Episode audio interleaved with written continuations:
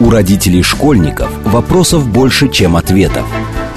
Помочь разобраться в их проблемах берутся эксперты онлайн-издания об образовании «Мел». Радиошкола «Большой разговор». Программа предназначена для лиц старше 16 лет. Добрый день. В эфире программа «Радиошкола». Это совместный проект радиостанции «Говорит Москва. Интернет-издание об образовании и воспитании детей «МЕЛ». У микрофона сегодня я, главный редактор «Мела» Надя Попудогла. А в гостях у меня генеральный директор анимационной студии «Паровоз» Антон Сметанкин. Антон, добрый день. Здравствуйте, Надежда. И э, разговариваем мы сегодня о том, что, собственно, такое современная анимация. Какие мультфильмы нужны детям, какие мультфильмы дети любят, как делать эти самые мультфильмы и э, Наверное, попробуем поговорить о том еще, что вообще нужно современным детям, которые выросли уже, ну, сегодня мы говорим о детях, наверное, наших младших, а что им нужно вот этим вот малышам, которые растут с айпадом, и для которых мультфильм это не «Спокойной ночи, малыши», а, один раз в день вечером, а это возможность в любой момент получить доступ к абсолютно любому контенту. И а, Собственно, вот это первый вопрос, да, что такое, вот, что такое делать э, э, мультфильмы сейчас – когда дети, ну, говорят, что у них очень короткое концентрированное внимание, что они вовлекаются там буквально на секунды и тут же забывают о том, что, что они видели, что они хотят увидеть, что они привыкли к очень динамичному, яркому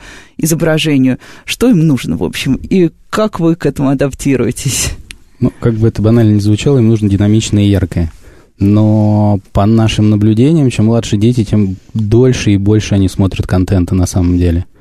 А, я думаю, что это очень такая страшная история, когда это происходит бесконтрольно, и от этого ребенок просто залипает.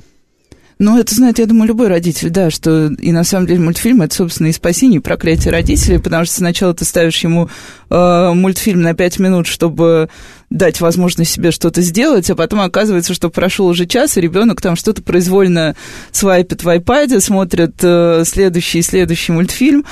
Ну, а вот у нас был э, интересный эфир с... Э, Александром Прохоровым, когда мы обсуждали, э, с Анатолием Прохоровым, простите меня, пожалуйста, когда мы обсуждали, как вообще делали, например, смешариков, он рассказывал, что они проводили очень серьезные какие-то работы с психологами и опирались на какие-то исследования, когда проектировали этот мультфильм, чтобы сделать его максимально таким отвечающим на детский запрос.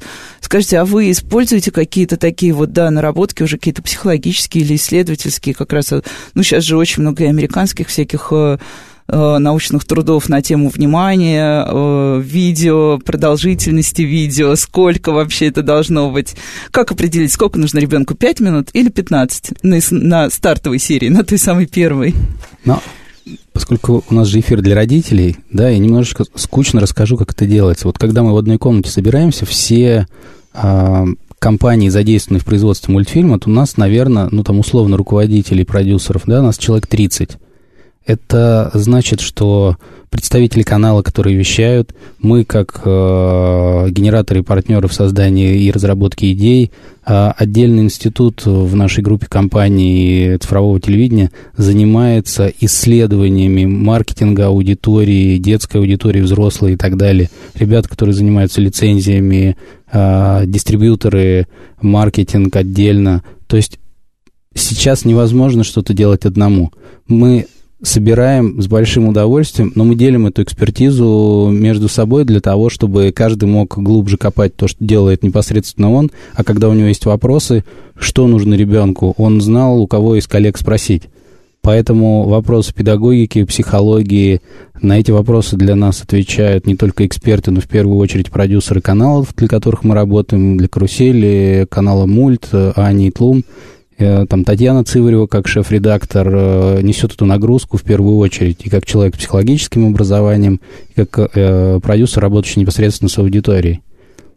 Ну, и тут э, я поняла, что я упустила, на самом деле, самое важное, что я должна была сказать после того, как я сказала, что вы генеральный директор анимационной студии «Паровоз», потому что для родителей очень часто название студии само по себе ничего не Совершенно. говорит. Да, но на самом деле, да, дорогие слушатели, сейчас мы говорим с человеком, который придумал «Мимимишек», студия которого придумала и создала «Мимимишек». А, это Лео и Тик, который тоже, я думаю, мама и папа малышей уже прекрасно знают и запомнили все песни из этого мультфильма.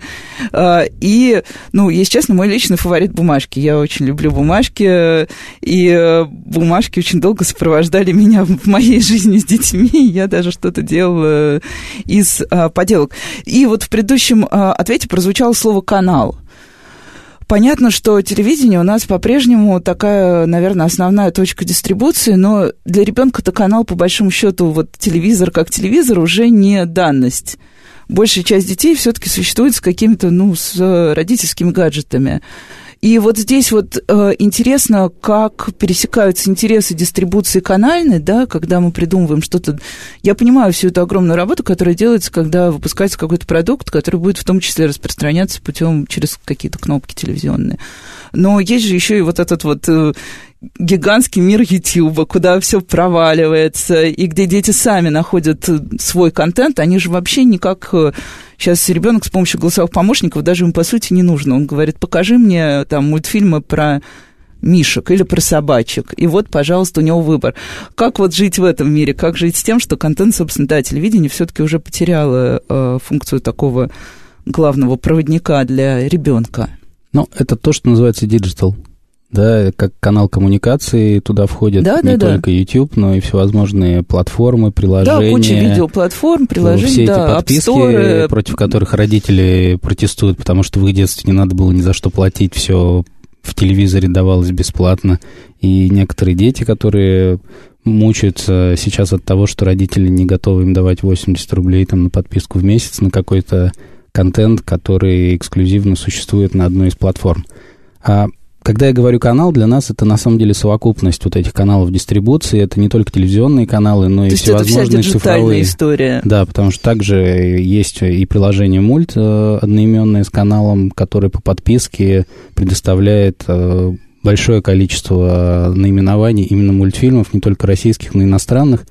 И тут вот мы, как производитель, на самом деле, берем на себя ответственность перед родителями, что тот контент, который мы делаем, он безопасный. Вот та история, когда вы посадили за наш мультфильм ребенка, и через час вы вернулись, вы, ну, при условии соблюдения определенного источника просмотра, вы не вернетесь и не увидите, что ваш ребенок смотрит что-то страшное, он не прибежит к вам в слезах, не попадет, если вы... Кровавый клоун не придет не к нему. придет к нему ночью, и он не возненавидит вас как маму за этот опыт. Поэтому мы работаем, вот весь наш контент от э, деток, у нас есть мультфильм для детей, который мы считаем аудитория 1.3, тот самый первый мультфильм, э, который можно смотреть, наверное, из наших, э, это «Деревяшки». И мы отвечаем перед родителями за то, что э, ребенок не будет испуган, он будет ком- ком- комфортно проводить время, вы не пожалеете. Тут у меня в голове зазвучала теперь песня из деревяшек. Окей, да. Этот этап, мне кажется, тоже многие родители прошли. А вообще для какого возраста, какой возраст вы для себя ставите? Вот для кого ваша продукция? Ну, мы как Один, молодая... один, да, один год понятно, от одного, а старше это кто? Ну, смотрите, у нас э, аудитория работает примерно так. Это 1.3, 3.6, а дальше это 6.10, и, ну, там граница где-то до 12. И дальше уже начинаются подростки, для которых мы пока не делаем ничего специально. Мы еще не дошли до этой аудитории, и там нам сложно, мы еще ищем баланс того, что эта аудитория хочет и ищет, в своих каких-то протестных уже настроениях, в более агрессивном контенте, в возможностях самовыражения и создания каких-то крутых вещей, которые мы, наверное, как родители не хотели бы считать крутыми, не хотели бы этому учить. И вот, ну, анимация, она же бывает очень разносторонняя.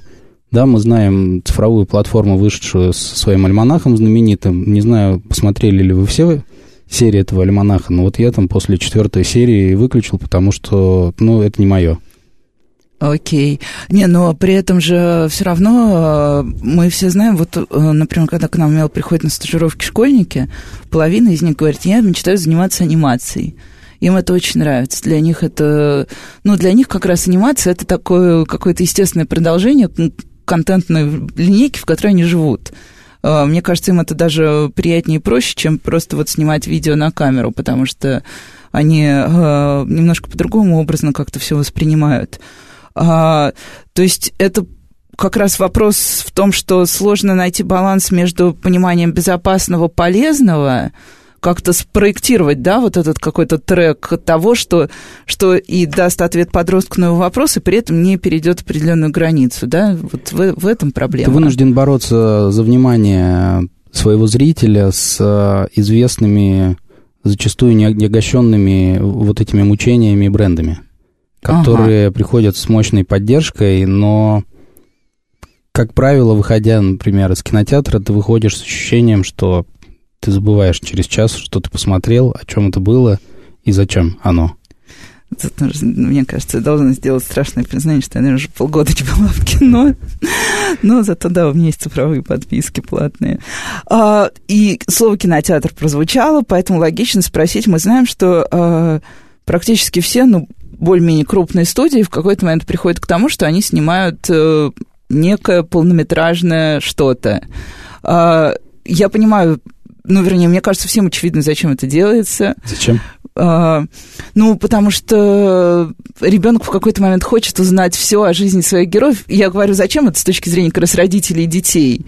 Потому что когда ты, например, долго-долго смотришь э, некую, некий сериал о приключениях э, какого-то, например, животного, а, в какой-то момент логично, что ребенок говорит, а вот, а вот когда будет, ну, как происходит, например, с теми же самыми лего-фильмами, то есть для ребенка это более чем объективное такое понятное продолжение его реальности, которое начинается с конструктора, а заканчивается тем, что он просто проживает жизнь своего этого маленького пластикового героя в течение там полутора часов, что ли. А, вот. Для вас все-таки стоит задача выходить на этот рынок, но я понимаю, что он, скорее всего, очень сложный и с точки зрения денег, и с точки зрения тоже и продюсирования и всего остального. Как, что с этим? Я читала, что у вас же был в плане полнометражный... Мы делаем полнометражный фильм. Это фильм, основанный на сюжетах нашего одного из популярных сериалов, который вы не назвали, «Сказочный патруль». Да, я не назвала, простите, единственный, который я не посмотрела, мне стыдно. Ну, это потому что мальчик. Да, у меня мальчик, да, да. поэтому мы смотрим деревяшки. А, «Сказочный мишек. патруль» на самом деле это очень большой бренд. Получилось так удачно, что усилиями вот всех тех больше 30 человек, про которых я сказал в начале, что этот бренд и лицензия по нему стала самой быстро растущей. Там в прошлом году они обогнали Машу Медведь по деньгам э, в России. В общем, мы развиваем эту вселенную.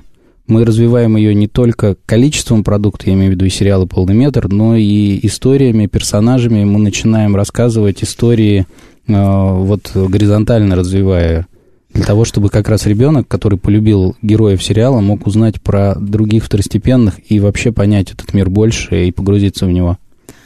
Ну, и тут такой вопрос тоже, наверное, немножко про внутреннюю кухню. А, насколько студиям вообще, особенно студиям, которые не глобальные студии, потому что мы знаем, что на рынке есть студии, там, которые существуют уже десятилетия и десятилетия, у которых там так или иначе развит бизнес, та или иная степень поддержки.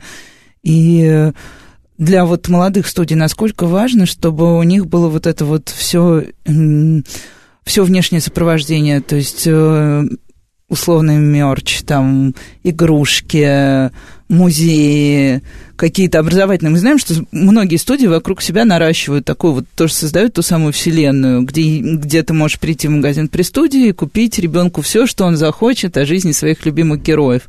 И что э, любой выход на рынок, он сопровождается и выходом вот этих новых линеек, а, и очень активной, энергичной рекламы. Для вас вот это то, тоже важно, нужно, как вы считаете? И вообще, что это за активность в жизни анимационной студии?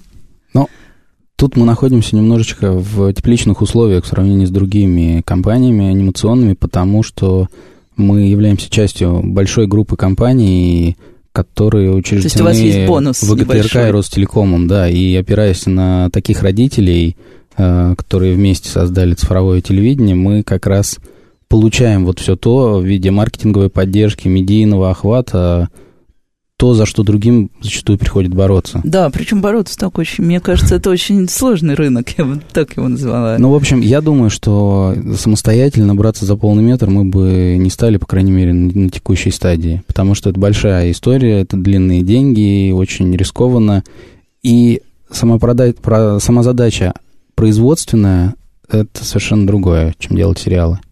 Поэтому для студий, и вот если спрашивают нас, зачем вы это делаете, кроме вот всех творческих желаний рассказывать историю, наконец-то автором написать полный метр, режиссером его поставить, в общем, вот э, личных амбиций есть еще и наше производство, мы хотим доказать сами себе, что мы это можем, мы хотим этому научиться, мы хотим развивать это вот в своих руках, такой опыт. И еще тоже логично, наверное, спросить про то, что, ну да, э, когда ребенок, э, даже если ребенок, например, смотрит телевизор, ну, у нас многие дети, да, смотрят телевизор, у него есть энное количество кнопок, на этих кнопках есть как э, российские мультканалы, так и западные мультканалы. Насколько вот вы ориентируетесь вообще на то, что происходит в современной западной анимации, вот такой массовой, которая как раз и идет э, к детям через э, телевизионные каналы, насколько она для вас э, конкурентна или не конкурентна, например? То есть приходится ли здесь бороться за внимание или вы прекрасно уживаетесь вместе, хотя сложно такое представить. То есть у детей достаточно ярко выраженные привязанности ведь и к героям, и к тому, что они смотрят. Но дети абсолютно свободная аудитория, они будут смотреть то, что им нравится. Да, да. Поэтому мы вынуждены и мы обязаны делать то, что дети будут хотеть по своему желанию, а не только опираясь на маркетинг и промо. Поэтому мы делаем э, мультфильмы для наших детей, мы делаем мультфильмы для нашей аудитории, но с оглядкой и с консультациями с партнерами иностранными для того, чтобы понять, что там этот контент тоже приживется, что он не будет инородным. Вот и да, и следующий вопрос, он тоже логичен. А, насколько важно вообще для российских студий выходить со своим контентом? Я знаю, что у вас, например, кажется, контент э, э, ушел в Netflix, да? Мимимишки или Мимимишки, да. Вот, насколько важно идти э, туда для, российских, для российского производителя, и какие там цели, собственно? Это рынок, благодаря которому вообще анимация может существовать без господдержки. Ага, Если есть... мы живем, находимся только в границах российского рынка, то анимация не в состоянии выживать и окупаться.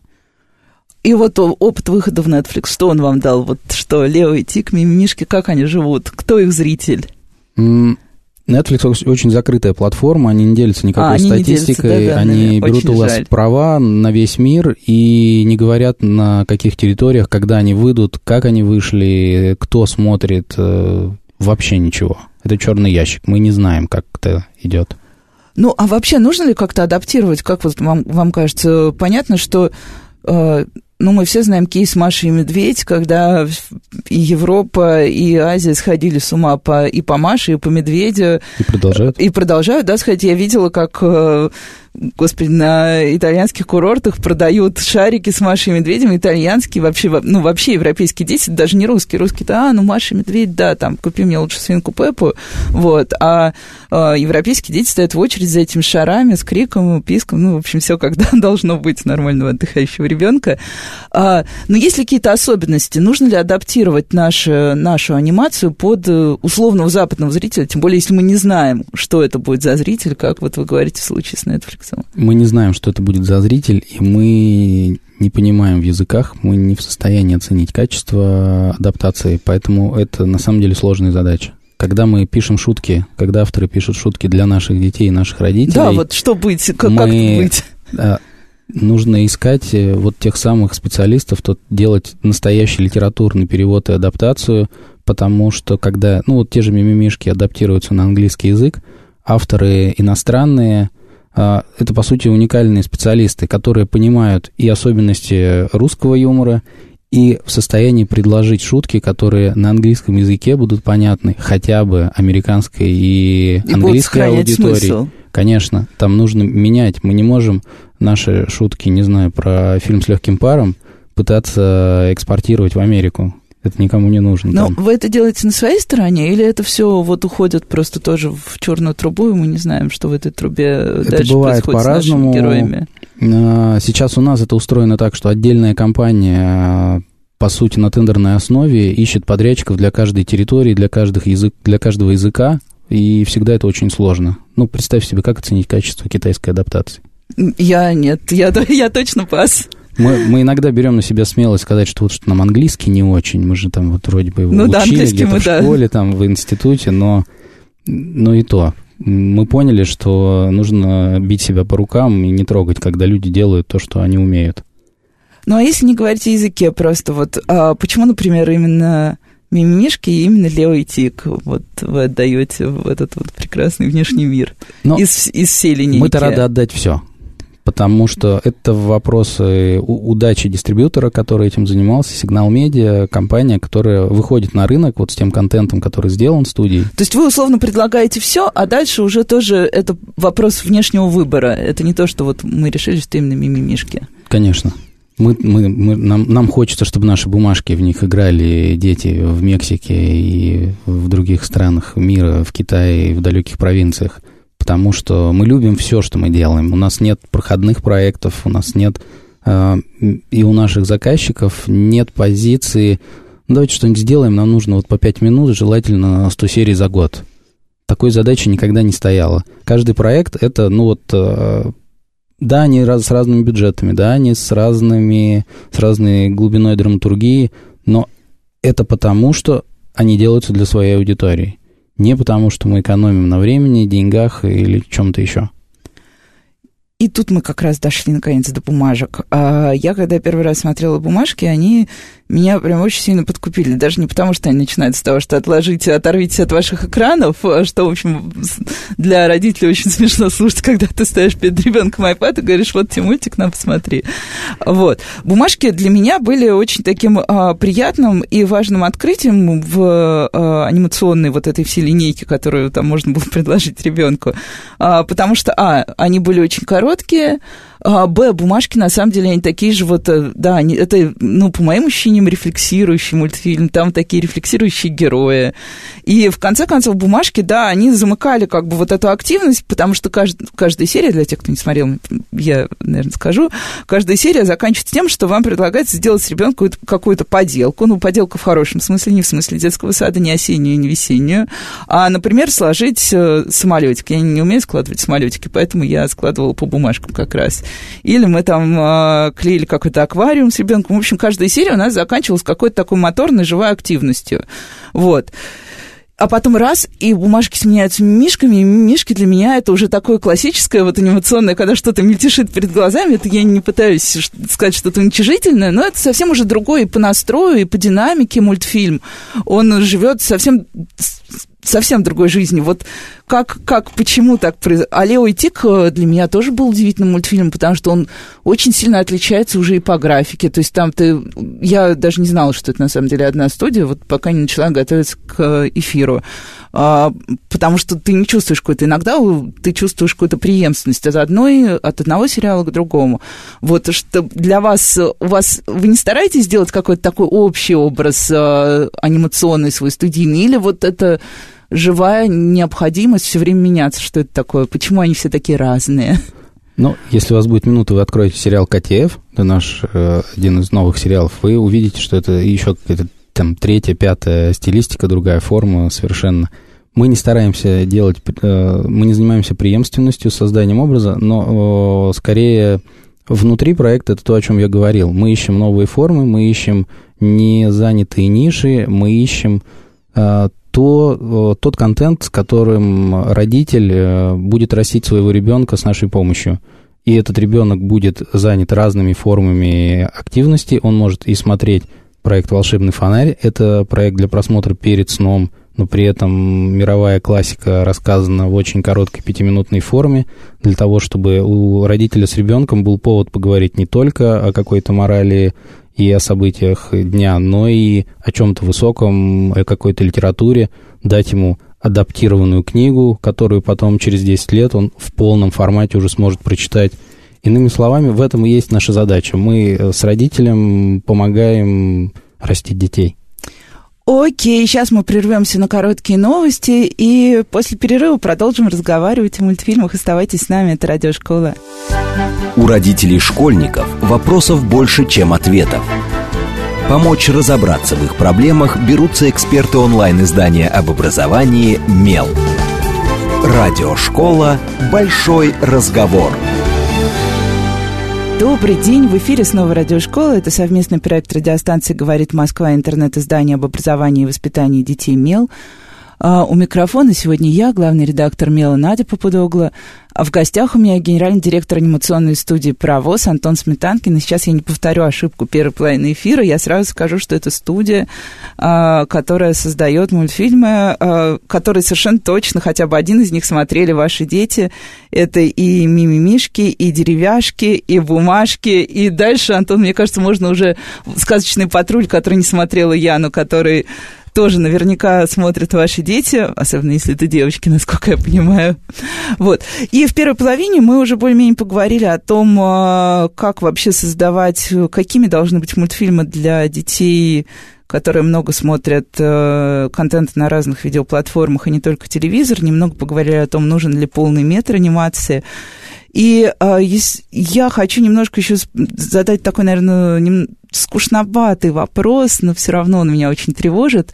Мы сейчас очень много говорим про VR, и об этом говорят и в образовании, и в воспитании, что вот мы вышли в мир новых технологий, когда все, все нужно переводить уже в сегмент, когда ребенок не просто садится, а он надевает еще очки, и вот у него есть возможность еще как-то а, с реальностью, в которую он погружается, как-то с ней взаимодействовать. То есть насколько это не вопрос про ваши прям планы студии, а, наверное, вопрос больше такой про рефлексию тоже. Действительно ли мы сейчас на каком-то таком этапе, когда это прям надо? Или это больше то, о чем мы много говорим, может быть, то, к чему мы стремимся, но не то, что здесь и сейчас прямо существует? У нас есть несколько приложений для виртуальной реальности, которые мы сделали, и мы тоже занялись э, три года назад – этой истории, потому что... Ну вот да, на последние лет пять как раз вот так. Ну вот с точки волне. зрения впечатления и опыта, это же совершенно незабываемое приключение. Когда ты, надевая очки, просто мгновенно оказываешься в другом мире. Да, для, это для меня нет, самого, я, я, я тоже очень люблю смотреть какие-то VR-истории, тем более, что для взрослых они тоже бывают э, супер интересные. У меня был интересный опыт однажды во Франции, где мы были на мероприятии. Вот мы просто столкнулись с папой и плачущим ребенком. Ребенку было там ну, наверное, 4,5 года, где-то вот 4-5. У меня были с собой очки, э, очки как раз с приложением по мимимишкам. И, ну, просто я, мы дали ребенку очки, и он мгновенно начал там играть, потому что, ну, для него переключение происходит быстрее значительно, чем вот он надел, и все, он там. Но снять-то невозможно. Ну вот да, то есть... Когда мы их сняли, он плакал еще он 10 раз Да, я думаю, да, да, да, да. Я думаю, вам пришлось отдать очки и все остальное, что к ним прилагалось. Ну, и дальше, тут вот на самом деле включилась та самая функция родителя, который должен быть осторожен и профессионален в наше время, потому что инструментов очень много, как ими пользоваться нужно уметь, как, когда, в каком количестве, и виртуальная реальность не исключение. Мы, мы как детская анимационная студия, сделали несколько приложений развлекательных, но мы четко знаем о том, что есть возрастные ограничения, да, до 12 не рекомендуется э, категорически использовать. Это за этим следят и производители, и магазины контента – они говорят о том, что если, вот как было с нами, ребята, у вас контент для младшей аудитории, ну, да. мы это не позволяем, поэтому мы вас не опубликуем. И, в общем, мы согласны с этой позицией. Поэтому тут все для родителей. По поводу образования я видел много э, решений, на самом деле, профессиональных взрослых. Это используется и в в ремонте серьезных организаций, там центр обработки данных, да, вот все, что связано с большими промышленными решениями. Это там работает, работает э, удивительно. Но для детей, я думаю, что это рано говорить об этом. Ну вот да, и мне кажется, что просто ну, тут, кстати, а как, вопрос, вот как же так, если выставляется возрастное ограничение 12+, как же тогда мимишки-то который ну, показали знаете, плачущему ребенку. Как, как, говорит моя мама, как, когда нельзя и сильно хочется, то можно, да? А, ну, ну вот понятно. Буквально, можно сколько? Можно целый день? Конечно, нет. Можно две минуты? Я думаю, да. Это вот как раз та грань, когда мы, когда развлечение не должно перерастать в образ жизни. А насколько вообще технологично сейчас э, меняется ли сейчас анимация? Ну, то есть мы, мы прошли, да, в анимации очень долгий путь. А, мы видели и пластилиновую анимацию прекрасную, и вообще кукольную анимацию. Но вот, если честно, там, например, мой опыт и опыт э, моих наблюдений за детьми, с которыми вместе растет мой ребенок, я могу сказать, что они не очень охотно смотрят, например, кукольную анимацию. Я думаю, ну, я для себя могу дилетантски объяснить тем, что она действительно медленнее, она не такая яркая, и у нее, как правило, не такой динамичный сюжет, как у современной э, анимации, уже рисованной, компьютерной и так далее. А насколько сейчас технологии шагают быстро вперед? Понятно, что мы уже совсем на другом этапе, что но мы знаем, что вот в интернете все меняется со скоростью буквально звука с точки зрения технологий, а в анимации как, как все развивается? И насколько просто найти, например, классных специалистов в Москве? Тут много сейчас проблем вы затронули. А кукольная анимация. Я в детстве тоже ее совершенно не любил. Я не знаю, видели вы или нет фильм «Кубо»? Нет, не видела. Студии «Лайка». А, это кукольная анимация. Кукольная анимация — это удивительная вещь, очень дорогая, э, трудоемкая и длительная в производстве, но позволяет вам сделать уникальные вещи, художественно, то, что невозможно повторить нигде. Но из-за стоимости... То есть это, это дорого? Очень, очень редкие продукты. Да, это очень дорого. С точки зрения вот других видов анимации, трехмерной анимации или двухмерной, а, на самом деле анимационная студия сейчас это, по сути, IT-компания. У нас а, свой штат программистов, которые поддерживают э, производственный конвейер. У нас свой штат, естественно, IT-поддержки. Это отдельный отдел, ребята, которые занимаются и решением ежедневных задач, и стратегии, и следят за новыми новинками технологий для того, чтобы на, мы, как IT-компания, не стояли на месте, потому что растут требования производства к мощностям вычислительным, ровно так же, как и в других областях. Э, мы работаем так – мы современная цифровая компания. А художники? На самом деле. Где, где во всем этом художники? Есть же студии, например, которые, а, ну, тоже они делают много и а, популярных а, продуктов, но при этом, например, они обязательно делают что-то такое, то, что, условно говоря, называется фестивальный проект.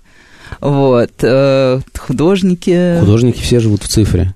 Они все делают руками, но инструментарий совершенствуется, улучшается программное обеспечение, они вынуждены, и, ну, я думаю, что это происходит на самом деле нативно совершенно. Они просто следуют э, за рынком и за временем.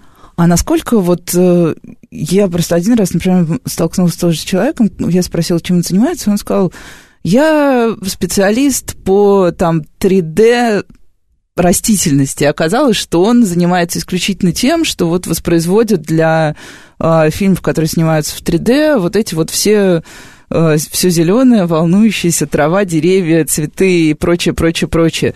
Действительно ли сейчас все стало так узкоспециально? Вот кто создает персонажа, например? Это один человек или персонаж тоже вот уже теперь там есть специалист по глазкам, есть специалист по ушкам? все персонажи рождаются сложно, и бывает, что это попадание быстрое одним художником в то, что надо, и все говорят, о, вот это оно. Но если мы говорим, например, про 3D-мультфильм, а, длительный путь, несколько месяцев проходит, прежде чем, ну, условно на бумаге, да, вот будет создан эскиз, 2D-эскиз э, нарисован. А, много художников участвуют в этом – десятки вариантов рисуются на каждого персонажа, прежде чем будет найдена та форма и ее комбинация от разных художников, и какой-то еще один художник возьмет от каждого по чуть-чуть и в итоге нарисует некую финальную э, форму. А какой у вас в истории самый сложный персонаж? Если попробовать вспомнить, из-за кого больше всего спорили? Ну, вы знаете, тут история... Вот представьте себе, вот мы делаем мимимишек. Да. История про двух медведей, про белого и бурого. Ну, сколько их уже сделано в анимации? Да миллионы. Да несчетное М- количество. Медведи – это И задача, ходовой товар. Нарисуй медведя, которого никто никогда не рисовал. То же самое было с Лео и Тигом. Нарисуй тигренка, которого никто не рисовал, и больше того, глядя на которого, потом ребенок скажет, что это Лео, а это Тиг. Это очень сложная задача. Это вот все те десятки-десятки итераций, а потом мы это все берем – и 2D-рисунок плоский пытаемся сделать в трехмерной форме. И это дальше еще определенное количество людей, которые пытаются то, что вот мило нарисовано на бумаге, сделать трехмерным, таким же милым, соблюсти пропорции. Да, все очень узкоспециально, и огромное количество людей задействовано в том, чтобы появился милый котенок. Ну а что все-таки, что для вас было самым сложным? Вот у вас в студии, что больше? Вот у нас бывают летучки, когда все сидят и спорят, будем мы там писать об этом или не будем. И вот в редакции там 15 человек, они прям друг друга чуть ли не поубивают в конце этой летучки, потом все, конечно, помирятся, но да. Вот что у вас какие-то такие истории связаны с э, мультфильмами, что с персонажами, с э, какими-то именно на ранней стадии, что, что из успешного вызывало какие-то такие активные? Мы очень долго придумывали название «Сказочный патруль». Оно быстро родилось как рабочее, и дальше мы полгода пытались от Придумать что-то лучше. Да, потому что нам казалось, что патруль это что-то про полицейских, это что-то про какую-то службу спасения, про более мальчиковую, при том, что у ну нас да, команда вообще... девочек. Ну, и на самом деле каждое название, оно рождает, ну, проходит вот этот свой путь э, многомесячный, когда мы пытаемся придумать э, что-то... Ну, в общем, тут есть какая-то метафизика, которую сложно объяснить. Но контент рождается... В общем, там есть какая-то капля вот этого э, волшебной эссенции, которая капает, и оно оживает. Ох, хорошо, так, так мы не узнали, какой персонаж был самым сложным. Но, а, собственно, это не важно, потому что они все равно все уже а, живут с нами. И немножко, наверное, спрошу тоже про Лео и Тик. А, я когда смотрела этот мультфильм, у меня создавалось ощущение такое немножко, что ну, с одной стороны, мне очень нравится, я вообще люблю, когда берут какие-то условно северные сказки, очень условно, потому что в и Тик там тоже для тех, кто еще не посмотрел, там часто рассказывают вначале какой-то ну, один из персонажей легенду о жизни зверей, а, и дальше фрагмент или какой-то сюжет этой легенды обыгрывается уже в реальной жизни и Лео, и Тига. Вот. А, было в этом какое-то желание сделать, ну, ну вот у меня было ощущение, что это немножко такой патриотический продукт. А, или это ну просто... Ну, у нас есть патриотический продукт. меня. У нас есть патриотический продукт, сериал называется «Собес». Я рекомендую вам его посмотреть. Так, я, я уже, я тут сижу и записываю все, что мне нужно посмотреть, обязательно после эфира посмотрю. А, а, Лео и Тик э, идеологически, знаете, вот это про метафизику на самом деле, да, а, Дмитрий Медников, который сейчас не работает уже в КТРК, да, но это было его продюсерское чутье о том, каким образом как добавить вот этот элемент э, сказки, элемент чуда, то, что мы назвали, и он придумал это как дух тайги. Э, это, кстати, очень классная штука, мне прям очень нравится вот это в э, левой тиге, да, что там все время есть такая... Э, да, магия, вот так вот скажем. Да, и, и это, ну, не математическая история. Это вот на уровне чутья, продюсирования, да, то есть в чем функция продюсера? Продюсер это не тот, кто пошел там, взял где-то много денег, потом еще больше заработал. Вообще ничего подобного, да, это работает по-другому получается так, что когда группа у, у умных, талантливых людей садится вместе, то каждый вот что-то приносит такое. Вот так родился Лео и Тик. И когда, ну вот, что-то почувствовали продюсеры, которые сказали, и вот э, Дмитрий Юрьевич сказал, а давайте-ка мы вот такое вот чудо добавим, потому что у нас же на самом деле наш Дальний Восток, наша, наша Сибирь, она, она на самом деле полна такими вещами, которые люди там живущие, они их чувствуют, для них они совершенно естественные. То есть чудеса происходят. И теперь вопрос, как вот вы, авторы, эту историю сможете рассказать так, чтобы она не выглядела глупо, а была на самом деле вплетена очень естественно в этот окружающий мир. Окей. Ну и тогда мы вернемся уже, наверное, я перестану мучить историями про конкретные ленты и спрошу уже тоже про а, такой общий, наверное, будет вопрос, простите за э, его формулировку. А что сейчас самое сложное, наверное, для вас, как для студии? Вот не с точки зрения выбора персонажей и того, каким будет, собственно, продукт, а именно с точки зрения жизни студии, вот как просто анимация живет в 2019 году. То есть что сложнее там, искать людей, например, или искать канал дистрибуции, или просто, чтобы вот, да, те дети, например, которые мечтают о том, что когда-то у них будет своя анимационная студия, чтобы они послушали, как, как мы жили в 2019-м. Что, что здесь такого есть проблемного? Очень сложно искать э, людей, потому что мы за людей боремся с индустрией компьютерных игр, с программированием э, всевозможным. И анимация тут конкурентоспособна? Вот просто с компьютерными играми, мне кажется, очень сложно. Это же такой отличный рынок. Это отличный рынок, там просто больше денег да, физически. Там много денег. И, конечно, когда программист молодой талантливый будет выбирать между студией паровоз и Сбертехом, да, то ответ очевиден. Да, выбор тут простой, к сожалению. Или Поэтому нам сложно, потому что мы, являясь компанией цифровой, и имеем в конкурентах и Mail.ru, и Яндекс, и других гигантов индустрии. Но мы, тем не менее, рассчитываем и, наверное, берем тем, что э, мы делаем хороший продукт, который мы любим и им гордимся, и ну и дальше вот эта вся остальная там, история о том, что ну если вдруг ты жаворонок, ты можешь прийти на работу пораньше, если ты сова, у тебя может быть другой график, у нас живут коты на студии, у нас есть, э, не знаю, канарейки, аквариумы, мы, ну и вообще мы все любим людей внутри своего бизнеса, потому что он а на них у вас держится. работает э, в студии человек? Сейчас 300 человек. Ого, ну это уже вполне внушительно. Мы намного меньше. И тут интересный момент, потому что, на самом деле, вы сейчас затронули такую тему, которая волнует, по большому счету, всех. Она волнует и медийщиков, и, я думаю, многих других производителей разного рода продуктов о том, что мы сейчас все чувствуем, да, вот это давление со стороны крупных э, э, компаний, digital-компаний, это вот наши великие компании, которые э, и те, что вы назвали, это Яндекс, Mail и некоторые другие компании, э, потому что эти компании э, в том числе очень активно, ну вот в мире медиа это очевидно, идут в контент.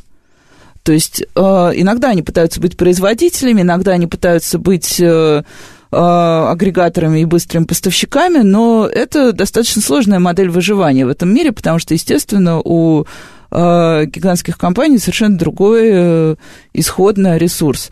Вот если они пойдут в контент, как вы думаете, ваш, ваш именно сегмент, э, это или, может быть, уже пытались Чувствуете ли вы тут какие-то опасности такие для себя? Я думаю, что это не опасности, а это больш... большая помощь, и это не вызов, а это, наоборот, запрос. Запрос, ага. Э, потому что кому им еще идти для того, чтобы производить контент? Все-таки большие компании, они же управляются разумными и умными людьми, которые понимают, что если они хотят производить контент, то они привлекают профессионалов. Они собирают у себя продюсерские коллективы, которые знают рынок, э, и таким образом мы и растем, таким образом растет индустрия. Да, не было бы студии «Паровоз», если бы цифровое телевидение не пошло бы в цифровую ну, да, дистрибуцию да, контента. Тут... То есть получается, что вы сейчас на стороне корпорации. Хорошо. А, ну и а, мы вот я спросила про наши отечественные сложности, а есть ли у вас какое-то ощущение, куда вообще сейчас идет западная, например, анимация? То есть я уверена, что вы следите за всем, что происходит на рынке, и что возят там на фестивале, например, и то, что э, возят на всякие выставки международные. Ну, мы все ездим и смотрим, кто что делает. А, что, что там происходит нового такого, что еще, чего еще нет у нас, но уже можно ждать? Ну, на анимационных фестивалях происходят две вещи. Не нужно путать анимацию и фестивальную анимацию. Потому что анимация детская. Нет, я скорее больше про технологическую как раз сторону, это... а не фестивальную, да. Да. А, технологически происходит следующая вещь. Параллельно развивается огромное количество платформ, которые, каждая из которых вынуждена закрывать все существующие контентные ниши. Mm-hmm. Иными словами, запрос на контент на рынке огромный, но и ответов на него очень много. Очень много развивающихся стран, э, Индия, Вьетнам, которые, Малайзия, которые начинают производить контент э, просто со страшной скоростью. Китайский и... интернет. Мы все напряженно следим за китайским интернетом. И да, эти миллионы и миллиарды просмотров, которые э, генерируют соответствующую выручку. Иными словами, деньги приходят в контент, и дальше вопрос, сможем мы выйти за границы своей страны и предложить то, что будет нужно иностранному зрителю, или мы останемся вот э, за своими границами и будем работать только с нашей аудиторией. Мы выбираем первое. Но тут, мне кажется, азиатский рынок, он вообще супер специфический. То есть даже когда, мы, ну вот тоже если э, посмотреть на то, как медийщики наблюдают за тем, что происходит в китайском интернете с точки зрения медиа, это прям ну, реальность, которая очень сильно отличается от российской реальности. И мы не понимаем, можем мы адаптировать те технологии, те приемы, которые используют там, а, чтобы как-то их использовать э, здесь и сейчас в России. Мне кажется, с анимацией вообще, то есть вот я... Э, мне кажется, это какая-то суперсложная, огромная задача вывести. Хотя, с другой стороны, я знаю, что в Японии, да, там чебурашку, кажется, обожают, и есть прекрасные примеры выхода, да, на азиатский рынок с российскими какими-то образами, линейками и продуктами. Вот э, я не знаю, как-то вы себя видите вот со своими какими-то героями где-то на азиатском рынке? Мы не только видим, но мы понимаем, что поскольку задача сложная, то решать ее нужно комплексно, и в нее надо инвестировать э, довольно много да, усилий вот... и денег. Хотя бы для того, чтобы понять, что нужно что, зрителям. Конечно, тут же нужно... Что они будут смотреть, а почему они не смотрят то, что, казалось бы, они должны бы смотреть. У нас э, наши мультфильмы тоже также на всех цифровых платформах Китая присутствуют. И там статистика отличается от российской. А, Лео и Тик, например, там в разы лучше заходят, чем мимимишки. Бумажки заходят так же, как мимимишки, сравнимо, а в России там они на порядок отличаются. А, кстати, как на порядок отличаются? В сторону мимишек, конечно. Ага, понятно. Наш зритель есть... очень консервативно настроенный, и ну, он хочет развлекать больше, чем э, занимать ребенка. Уж если после просмотра серии бумажек еще надо будет садиться и что-то делать с ним, это многие воспринимают как доп. нагрузку. Ага, это я чувствую, что я совершил подвиг, запишу его все в тетрадь, то, что я когда-то что-то склеила. А, интересно, а вы ожидали, когда начинали делать бумажки, что будет вот такая реакция, что для зрителей это будет, ну, немножко отягощением? Или это было неожиданной историей? мы понимали, что либо ты следуешь за зрителем, либо ты пытаешься немножко вести зрителя за собой. Воспитываем мы читателя или читатель воспитывает Это нас? абсолютно взаимный процесс, поэтому наши мультфильмы все разные. Мы где-то мы следуем за аудиторией, где-то мы предлагаем аудитории другой взгляд, путь, э, художественное решение, которое не все могут воспринять, и, наверное, это нормально. Угу. А, и я знаю, что у вас есть сын, 10 лет. Да. Вот. И тут я не могу не спросить такой сугубо, поскольку про образование и воспитание, обычное издание, я немножко спрошу про воспитание, наверное, про какой-то личный опыт. Все родители у нас постоянно, например, в комментариях родители спорят, сколько у ребенка должно быть времени на гаджеты, сколько у него вообще должно быть экранного времени. А, есть сторонники того, что дети там до школы, например, вообще не должны получать в руки телефон. Есть те, кто дает неограниченно играть. А, вот вы какой родитель в этом смысле? Это не чтобы ваш опыт как пример, а просто ваш опыт как опыт. Как Но... вы? Тем более, что диджитал-люди обычно дают больше свободы своим детям в общении с гаджетами. Или, наоборот, со- совсем запрещают. Ну, наверное, вот есть родители, мы как есть родители, а есть родители, которыми мы хотели бы быть. Это точно, да. Я, я думаю, что, конечно, надо ограничивать, потому что мой сын, у него есть э, периоды отдыха, когда он делает то, что хочет, в это время он просто включает YouTube и может часами смотреть э, э какие-то видеоблоги, которые его сейчас интересуют. Вопрос в том, что будет дальше. Останется... Э, хоть нам же хочется, чтобы дети были лучше, чем мы. Лучше в смысле, не знаю, счастливее, э, просто спектр возможностей, которыми они располагают, и способностью принимать решения в этом спектре. Вот это то, чему хочется ребенка учить, поэтому я против того, чтобы эти вещи давать неограниченно. Ок. Ну что, мне кажется, это отличный финал. Спасибо вам большое. Мне было очень интересно узнать все про внутреннюю кухню паровоза и мультфильмов. А, и спасибо вам, дорогие слушатели. С вами была Радиошкола. До встречи на следующей неделе.